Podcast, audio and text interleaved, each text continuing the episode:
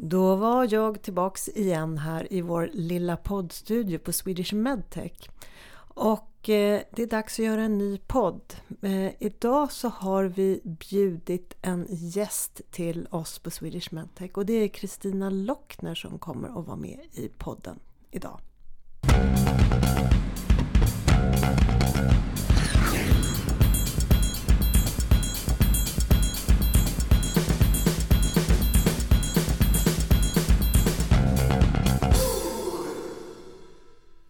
Hejsan Kristina! Hej Anna! Vad roligt att ha dig här! Ja, och jag måste säga att det är ännu roligare för mig att få vara här för det, jag har ju så många funderingar och tankar med mig in här idag.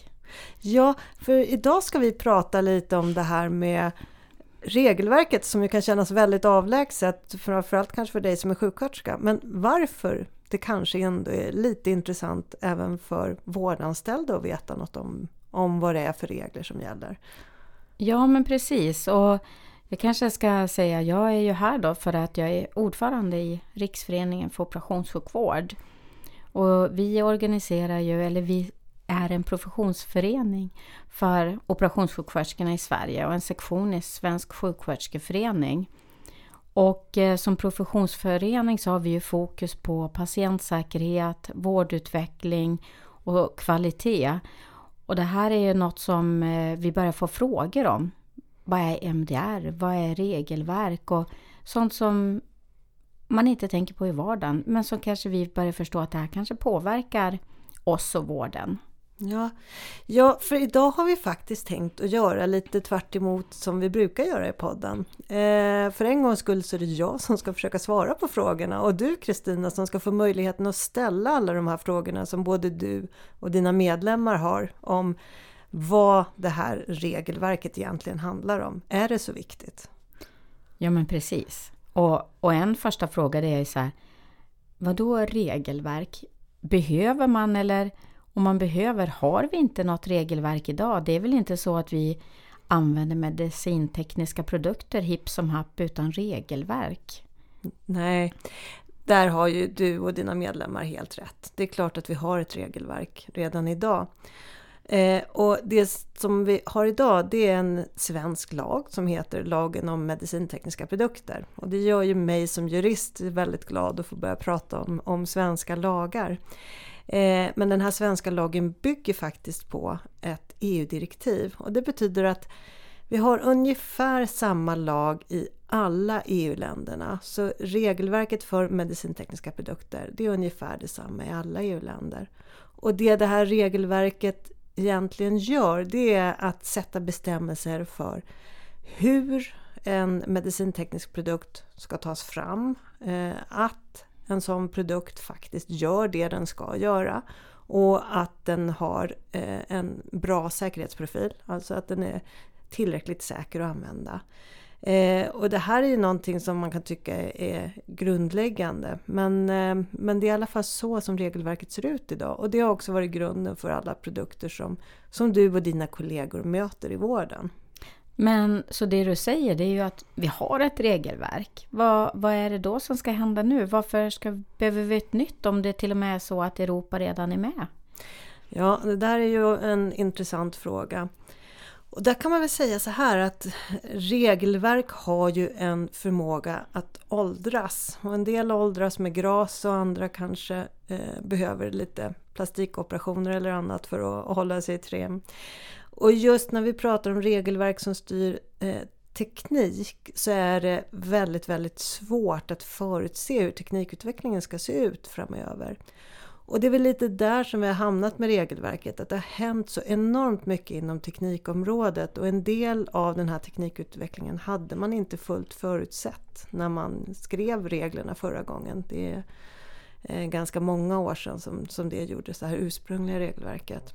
Så det var dags att göra en modernisering av regelverket. Och man kan väl också peka på att det fanns också ett önskemål om att tydliggöra att det här regelverket det handlar faktiskt om patientsäkerhet. Och att alla patienter inom EU ska ha rätt att vara säkra på att de produkter som används i vården det är bra, säkra produkter som faktiskt gör det som tillverkaren säger att de ska göra.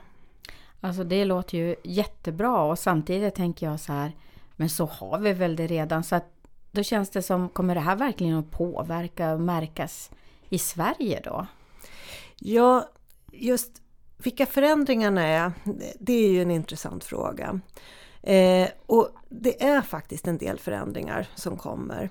Eh, och om man tittar på förändringarna i stort så kan man säga att eh, det blir ganska stora förändringar i vad som krävs av en tillverkare av en produkt, en medicinteknisk produkt, att de ska kunna visa klinisk data. Alltså kunna verkligen visa att produkten faktiskt gör det man säger att den ska göra. Eh, och här var det tidigare så att det fanns ganska stora möjligheter att luta sig på till exempel en studie eh, som hade gjorts av en konkurrent på en liknande produkt. Men de möjligheterna försvinner ganska mycket nu. Så att det kommer att höjas de kraven på data för produkter. Och sen så kommer det också att bli ganska stora förändringar i hur man får produkten godkänd för att sättas på marknaden.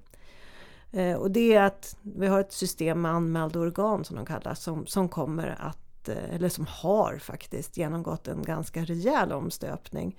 Eh, och det påverkar ganska mycket eh, möjligheten att eh, hitta ett anmält organ för medicintekniska produkter. Och sen så har vi också det här med att kunna följa produkten från produktion och ända ut till patient, spårbarheten av produkter, det är också ett område som kommer i regelverket. Och man kan väl säga att ingenting är sådär vansinnigt nytt, men man skruvar lite på regelverket. Man gör reglerna lite tydligare eh, och kanske lite hårdare, lite eh, som man uppfattar mer effektiva. Och det kommer att innebära en del förändringar. Väldigt mycket för leverantörerna men en del kommer ni nog faktiskt att se även i vården. Men jag måste bara få backa lite grann. Du säger det här med klinisk data. Betyder det att produkter som vi kanske använder idag som en leverantör säljer, då måste de ta fram egen data eller är det om det blir nya produkter? Ja, det där är en jätterelevant frågeställning. För det är faktiskt så, just när vi pratar det här regelverket för medicintekniska produkter, att i och med det nya regelverket nu så måste leverantören ta fram data för alla produkter man sätter på marknaden efter, i, man kan säga grovt maj nu 2020. Och det gäller även gamla produkter. Eh, så att det kommer nog också vara någonting som ni kan märka av i vården för att det vi förutspår i alla fall, det är att ganska många eh, tillverkare av produkter kommer att behöva göra en del kliniska studier. Och då kommer ni i vården att få en jätteviktig roll i det här. Aha, så då kommer vi att kunna vara med och vara de som testar och utför kontroller åt företagen? Ja, alltså det, det gör ni ju redan idag. Eh, är med och Eh, medverkar i till exempel kliniska studier när man provar en ny produkt. Så, eh, det som man kanske kan tycka kan bli lite märkligt här och det här är ju fortfarande en diskussion, vi får se hur det går. Men, men i och med det nya regelverket så riskerar vi att en del produkter som ni redan använder idag, eh, att leverantörerna av de produkterna behöver skaffa egen data, mer egen data. Och då kan det bli aktuellt att försöka genomföra eh, till och med kliniska studier för att styrka att produkten faktiskt gör det den gör. Eh, och tanken har ju inte varit att vi ska börja göra kliniska studier på saker som vi redan vet. Men som det ser ut just nu så är det inte säkert att vi kan undvika det. Och det kommer ju vara ett intresse även för er naturligtvis. För ni vill ju få tillgång till produkterna. Mm. Både de ni har idag men även de som kommer imorgon. Och då är de här studierna en jätte, jätteviktig del i att få produkterna på marknaden. Det låter som att det kan bli kostsamt för företagen. Det kommer det att bli. Eh, det är en konsekvens naturligtvis av eh, det nya regelverket. Att eh, det kommer att bli väldigt mycket dyrare för ett företag att ta produkt från idé till kommersiell produkt. För kostnaderna för att ta fram klinisk data kommer med stor sannolikhet att öka. Men det är många andra kostnader som ökar också. och i det här så ligger till exempel kostnaderna för att att eh, genomföra kliniska studier, kostnader att registrera sig hos myndigheter och liknande och också, det är kanske den största kostnaden för just företag, det är de här eh, anmälda organen, organen som ska övervaka företagen, att betala till dem. De kostnaden ser vi redan idag att de har sprungit iväg jättemycket för företagen. Ja, men, kan vi bara stanna till lite där, för det där tycker jag det där är klurigt. Anmälda organ. Det låter så för mig så här, vadå anmälda organ? Vad är det egentligen och vad gör de? Det jag har fått höra liksom det är att ja, förut då fanns det kanske ett 50-tal och nu finns det bara ett fåtal och det kanske påverkar tillgången till produkter. Jag, jag förstår inte riktigt det där. Nej, nej, jag förstår det och kanske framförallt som operationssjuksköterska så kan man ju fundera på var det sitter i kroppen, det anmälda organet. Men eh, nej, det kommer från engelskans notified body. Eh, och eh, det är så att ett anmält organ, det är ett företag eller en organisation, det kan vara ett statligt eller, eller ett privat företag, som akkrediteras, som får tillstånd att faktiskt titta på eh, produkter och företag för att se att de uppfyller regelverk. Och då kan företag som till exempel i Sverige, om vi tittar på Sverige så har vi under vårt nuvarande regelverk två sådana här anmälda organ, certifieringsorgan och det är Intertech och det är RISE. Och då kan de så att säga ansöka om att de ska kunna få vara med och certifiera produkter. Vad innebär det? Det kan man ju fundera över. Vad är det de egentligen certifierar? Och då finns det i regelverket två huvuddelar kan man säga. Det ena är att företagen måste ha ett kvalitetssystem som gör att man kan säkerställa kvalitet i allt egentligen då från att produkten skapas till eh, tillverkning och distribution och att den går ut till er som kund. Eh, också att man har ett vigilance-system naturligtvis. Men man behöver ha ett kvalitetssystem som gör att man kan vara säker på att, att man håller en hög och god kvalitet i arbetet med att ta fram produkter. Den andra delen sen, det beror lite på vad man har för typ av produkter. För att det här medicintekniska regelverket, om man tittar på hur många medicintekniska eh, produkter det finns i Sverige så vet jag att TLV för ett par tre år sedan i alla fall, de sa att det finns 900 000 olika medicintekniska produkter. Och då kan man tänka att det är ganska svårt att ha ett regelverk som ska gälla lika för 900 000 olika produkter. Men det man har gjort är att säga att produkterna delar vi in i klasser och de här klasserna baseras på vilken risk de anses kunna utgöra för patienten. Och de produkterna då som har lägst risk, de lägger man i klass 1. Och så har man fyra sådana här riskklasser och väldigt, väldigt logiskt så har man valt att namnge klasserna klass 1, klass 2A, 2B och klass 3. Så den fjärde klassen heter alltså klass 3 och det är produkterna som är riktiga då högriskprodukter. Och är det högriskprodukter i de högsta riskklasserna då har det här anmälda organet, granskningsorganet, också en roll att titta på just produkten och den kliniska datan och se att produkten faktiskt uppfyller det som regelverket ska göra, att data uppfyller de krav som finns på data i de här sammanhangen. Har du några exempel på vad en sån riskklassprodukt kan vara? Ja, bland de högsta riskklasserna så har vi en del, det som kanske många tänker på, sådana aktiva implantat. Till exempel en pacemaker eller liknande. Eh, och om vi tittar på de lägsta riskklasserna så har vi sådana saker som till exempel en kryckkäpp eh, eller enkla plåster, eh, liknande. Så. Och det är ju en väldig naturligtvis skillnad mellan en pacemaker och ett plåster som man sätter på knät när man har ramlat av cykeln. Eh, men i grunden så är det alltså samma regelverk men beroende på riskklass så krävs det då att man har lite olika sätt att verifiera att man faktiskt har en bra och mm. säker produkt. Men man kan nästan tänka sig att de flesta produkter vi använder på en operationsavdelning åtminstone tillhör kanske två uppåt då? Ja, så är det. Eh, väldigt många produkter gör det. Eh, och det är också så att på er operationsavdelning så använder ni ju en, en, hel del engångsprodukter kan jag tänka mig. Men ni har också en del produkter som är avsedda att användas flera gånger, att rengöras och resteriliseras och användas igen. Eh, och just de produkterna har tidigare varit klass 1-produkter men de uppklassificeras nu och blir en ny klass. Nu ska jag faktiskt komplicera hela klassdelen lite och säga att i klass 1 så har vi flera klasser också. Eh, och det har skapats en ny klass som är just eh, produkter som ska återanvändas. Och de måste man också ha ett anmält organ för, för att säkerställa att de här produkterna faktiskt är lämpliga att kunna rengöra och återanvända. Så det är våra kirurgiska instrument då, som är flergångs till exempel? Ja, de enklare sådana är, kommer att hamna där. Mm.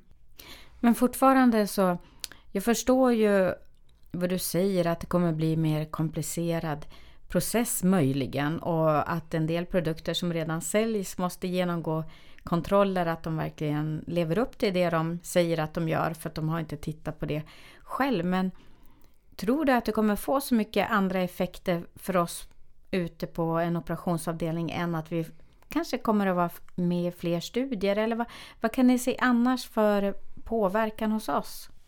Ja, men det där kan man ju ställa sig en fråga om. För att regelverket styr ju leverantörerna och det är naturligtvis tillverkarna som, som kommer att märka mest av det här. Men jag tror att även ni på operationsgolvet ska vara förberedda på att det blir förändringar. För ni kommer att märka konsekvenserna av de här förändringarna. Och vi pratade ju lite om det, att det här faktum att vi kanske behöver göra fler studier eh, kommer ju att kosta naturligtvis pengar för företagen. Det är många andra saker som också kommer att, kosta väsentligt mycket mer pengar. Eh, och vi har en situation som gör det att vi tror, vi tror att eh, vi kommer att se att en hel del produkter försvinner från marknaden. Och vad har det att göra med det här? Ja, det finns två delar. En sak som vi inte har nämnt men som kan vara värd att nämna och det är det här att produkter som ligger i de högre riskklasserna, de måste ju då ha ett anmält organ som sätter en godkänd stämpel på dem kan man säga. De får ett certifikat.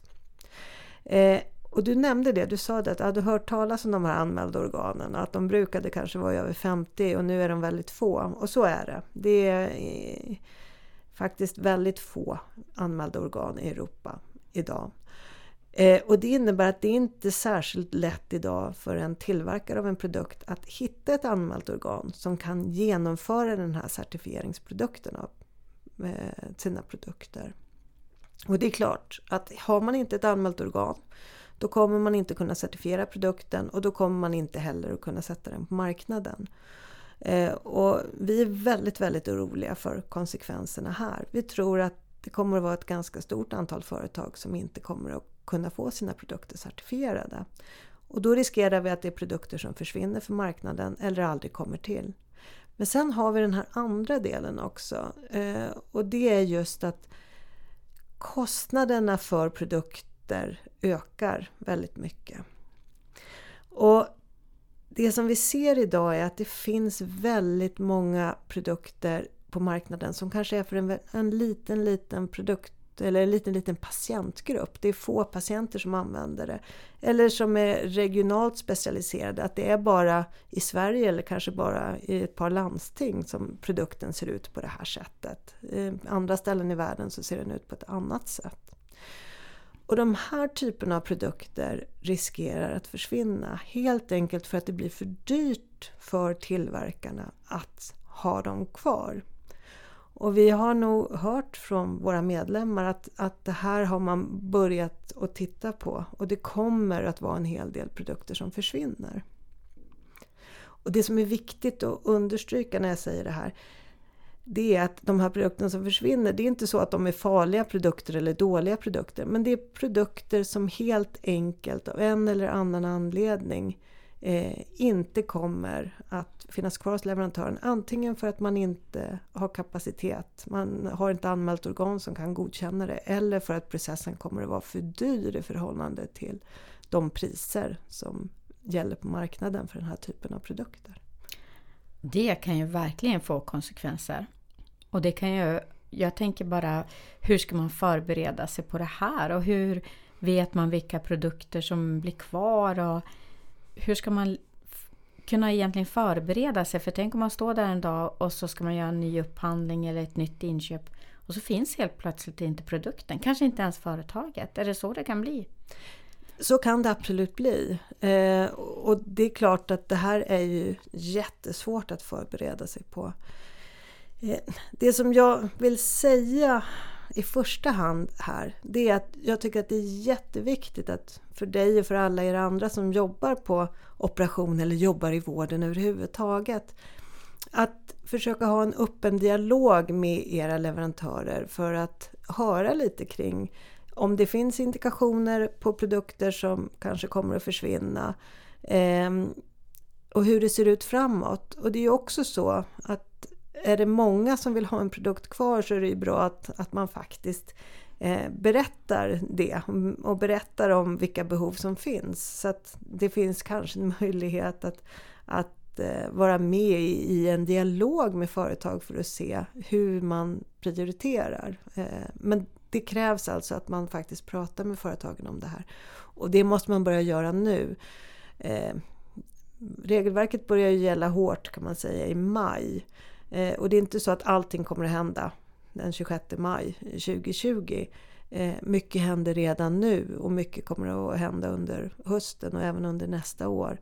Men det är definitivt väldigt hög tid att börja prata med leverantören om vad det nya regelverket kan innebära för mig som kund och de produkter som jag brukar använda mig av.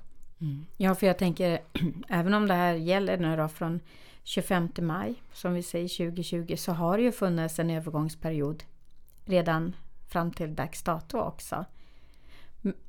Det, men jag förstår att det är, det är svårt att förutspå förrän det är skarpt läge. Men det här skarpa läget, du säger att det kommer att ske successivt under hösten också. Jag menar, finns det produkter som kanske kommer att försvinna men ändå är kvar för dem? Eller är det så att har du inget då försvinner du direkt? Eller finns det någon slags certifiering som gäller under någon slags övergångsperiod även efter 25 maj?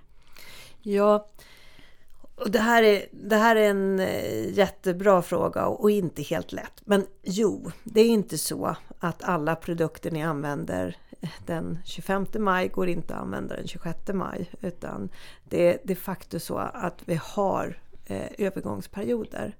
Och just om vi tittar på de produkterna som ni mycket möter som är i högre risk, riskklass då, där man ofta har ett anmält organ.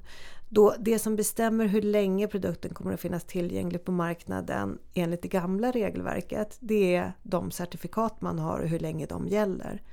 Eh, och det vet ju Eh, era tillverkare, så de vet när de här certifikaten löper ut. Eh, för produkter som blir uppklassificerade, som till exempel de här kirurgiska eh, instrumenten för flergångsbruk, så var vi väldigt, väldigt oroliga att de skulle faktiskt i praktiken försvinna från marknaden den 26 maj på grund av det här kravet på ett anmält organ. Nu så kom man eh, från lagstiftarhåll faktiskt med en liten räddningsplanka precis här före jul. Och det är ju så att eh, e EU-lagstiftning, det är många länder och många som ska vara med. Och man vet redan när man stiftar lagarna att det är alltid en risk att man har missat någonting i texten. Eller att texten kanske är oklar. Eller att det finns motsägelser, självmotsägelser i texten som man inte uppmärksammar på en gång. Och då finns det en möjlighet att man korrigerar de här felaktigheterna och det gör man med något som man på EU-språk kallar ett korrigendum. Man korrigerar med ett korrigendum. Och det har man faktiskt kommit med ett nu som gör att även de här klass 1-produkterna som uppklassificeras kommer att få en övergångsperiod. Så de kommer att ha en övergångsperiod eh, maximalt fram till 2024 för att då säkerställa att man har ett anmält organ och har genomgått eh, den processen som man behöver göra med det anmälda organet. Eh, men med det sagt så har man ju inte löst alla problem där. Och därför så tror vi så att det kommer att försvinna en del produkter redan nu under våren och runt maj. Men det här är någonting som kommer att fortsätta under några år framöver. Allt eftersom eh, certifikat löper ut eller övergångstider tar slut så kommer en del produkter att försvinna. Eh, och det är bara tillverkarna som vet mm. hur det här ser ut. Ja, det låter verkligen som vi står inför en ny tid så att säga. Kanske färre produkter, färre företag, mer likriktning. Men jag tänker så här, man får tänka hela tiden att det är ju ändå till för att det ska bli säkrare för patienten och bättre kvalitet. Mindre variation gör det kanske att vi får en bättre och säkrare kirurgi, kanske. Ja, alltså allt det här det, det kommer att bero på hur, hur man applicerar, hur man använder det här regelverket i slutändan. Och jag tror, jag menar, det är en utmaning som företagen har jobbat med i flera år nu, precis som du sa, det har varit en övergångsperiod och de flesta företagen skulle jag säga eh, så förberedda de kan vara.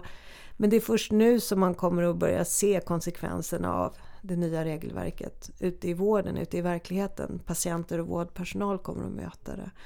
Och, och en del av det här kommer kanske inte vara så positivt. Men sen finns det andra delar som kommer att vara väldigt positivt. Och till exempel den här spårbarhetsfrågan tror jag. Det är någonting som jag kan tänka mig att både vårdpersonal och patienter eh, kommer att uppskatta de möjligheter som det nya regelverket ger. Så att, eh, det är utmaningar men det är mycket som är väldigt bra. Ja, och spårbarhet som jag trodde kanske att vi skulle prata mycket om idag tills jag förstod att nej, det är ett regelverk först och främst och spårbarheten kommer därefter. Den kanske vi får komma tillbaks och ställa frågor om för där vet jag också att vi har jättemycket tankar och funderingar. Ja, jo men för spårbarheten är ju en jätteviktig patientsäkerhetsfråga. Eh, så att det tycker jag att det kan nog vara värt en helt egen podd här under året. Mm. Ja. Ja, det är jätteintressant och jättebra upplysning och information Anna. Och sen har ju du även skrivit en artikel till oss som vi kommer att publicera i vår medlemstidning Uppdukat med bra sammanfattande fakta i det här komplexa ämnet. Ja, ja men det finns, det finns väldigt mycket fakta att hitta. Uppdukat och artikeln kan jag absolut rekommendera. Eh, men det kan ju alltid vara bra att veta också att har man frågor så har Läkemedelsverket en hemsida där man kan hitta väldigt mycket information. Eh, och den är inte alltid lättnavigerad, det får man väl prata med Läkemedelsverket om. Men det finns väldigt mycket information där mm. och eh, titta jättegärna där. Och sen finns det ju utbildningar inom området. Eh, och vi brukar ha en årlig konferens till exempel eh, om just regelverksfrågor. Så att eh, det finns massor av kunskap att hämta in. Mm. Jag, tänkte, jag ska bara avslutningsvis vilja säga tack överhuvudtaget till vårt fina samarbete. Vi samarbetar ju runt certifieringsutbildningar för produktspecialister som vi känner är jätteviktiga och vi är jätteglada att vi gör tillsammans. Och nu när man förstår det här så ser man ännu mer vikten av att vi verkligen jobbar ihop och samspelar runt de gemensamma frågorna. Fast från då två olika håll. Ja, men det är, jag tror att det är jätte, jätteviktigt att förstå det. Vi är, det handlar inte om att vara leverantörer och kunder utan vi är partners och vi har ett gemensamt intresse och det är att varje patient ska få bästa möjliga vård. Och det jobbar vi tillsammans för att åstadkomma. Absolut, det gör vi och det fortsätter vi med. Ja. Stort tack Kristina för att du har kommit hit till oss och ställt lite frågor om regelverket. Mm. Tack för att jag fick komma.